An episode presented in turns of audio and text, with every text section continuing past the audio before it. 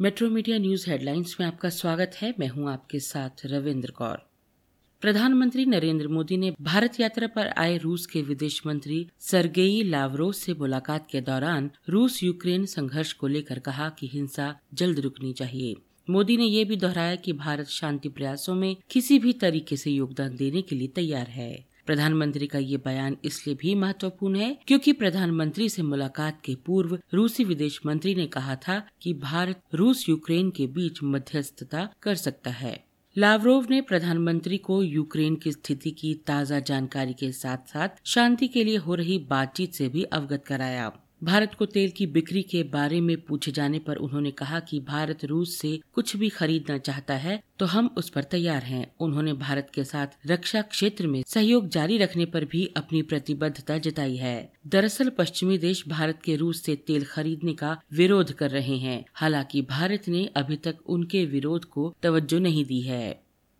Ukraine रूस के बीच चल रहे युद्ध के सैंतीसवें दिन रूस ने पहली बार आरोप लगाया है। यूक्रेन की ओर से रूसी सीमा में घुसकर एक तेल डिपो पर हवाई हमला किया गया। आरोप है कि यूक्रेनी सेना के दो हेलीकॉप्टरों ने तेल डिपो पर बमबारी की, जिससे तेल डिपो में आग लग गई और दो लोग घायल हो गए। हालाँकि रूस के इन आरोपों पर यूक्रेन की ओर से कोई प्रतिक्रिया नहीं दी गई। उधर रूस के रक्षा मंत्रालय ने दावा किया कि शुक्रवार को रूसी सेना ने यूक्रेन में छह सैन्य ठिकानों को नष्ट कर दिया। इसमें हथियारों से जुड़े पाँच डिपो शामिल हैं।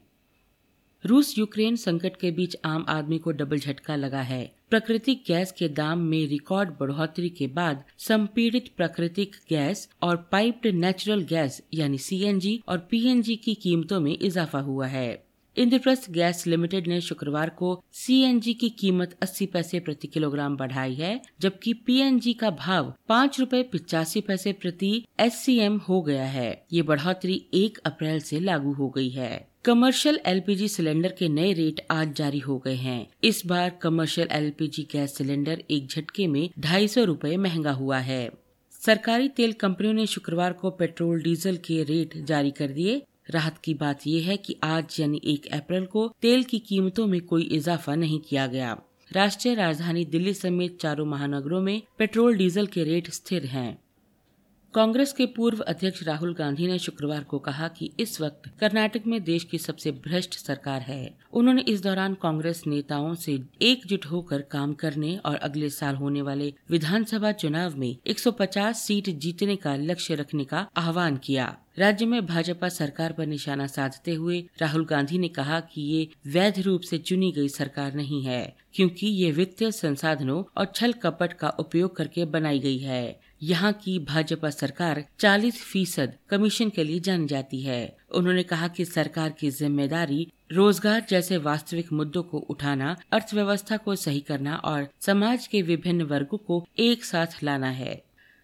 दक्षिण कश्मीर के शोपिया ज़िले के तुर्कावगम इलाके में सुरक्षा बलों के साथ एक मुठभेड़ में लश्कर ए तैयबा का एक आतंकवादी मारा गया। पुलिस अधिकारियों ने शुक्रवार को ये जानकारी दी। शोपिया के तुर्कामगम इलाके में आतंकवादियों की मौजूदगी के संबंध में एक विशिष्ट इनपुट के आधार पर सेना की चवालीस राष्ट्रीय राइफल और सीआरपीएफ के साथ पुलिस ने एक संयुक्त घेराबंदी और तलाशी अभियान शुरू किया। पुलिस ने कहा खोज अभियान के दौरान जैसे ही तलाशी दल संदिग्ध स्थान की ओर बढ़ा छिपे हुए आतंकवादियों ने तलाशी दल पर अंधाधुंध गोलियाँ चलाईं, जिसका प्रभावी ढंग से जवाब दिया गया।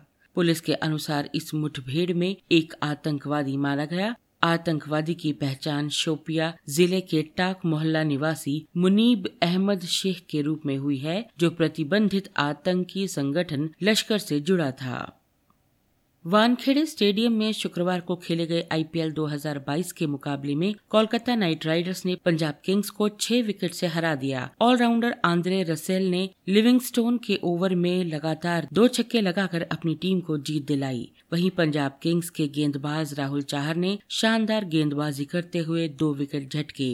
चेन्नई सुपर किंग्स टीम के अहम बल्लेबाज वेस्ट इंडीज के डिवेन ब्रावो आईपीएल में सबसे ज़्यादा विकेट लेने वाले गेंदबाज बन गए हैं। ब्रावो के अब तक आईपीएल में कुल मिलाकर 171 विकेट हो गए हैं। इस मामले में उन्होंने मुंबई इंडियंस के पूर्व तेज गेंदबाज लसित मलिंगा को पीछे छोड़ दिया है। मुंबई शेयर बाज़ार में नए वित्त वर्ष के पहले दिन शुक्रवार को अच्छी तेज़ी रही। सप्ताह के अंतिम कारोबारी दिन बाज़ार में ये बढ़त विदेशी संस्थागत निवेशकों की ज़बरदस्त खरीदारी के कारण आई है। दिग्गज कंपनियों एचडीएफसी लिमिटेड रिलायंस इंडस्ट्रीज़ जैसे शेयरों में तेज़ी से बीएसई सेंसेक्स 708 अंक से अधिक ऊपर आकर अंत में उनसठ हज़ार के स्तर तक पहुँच गया।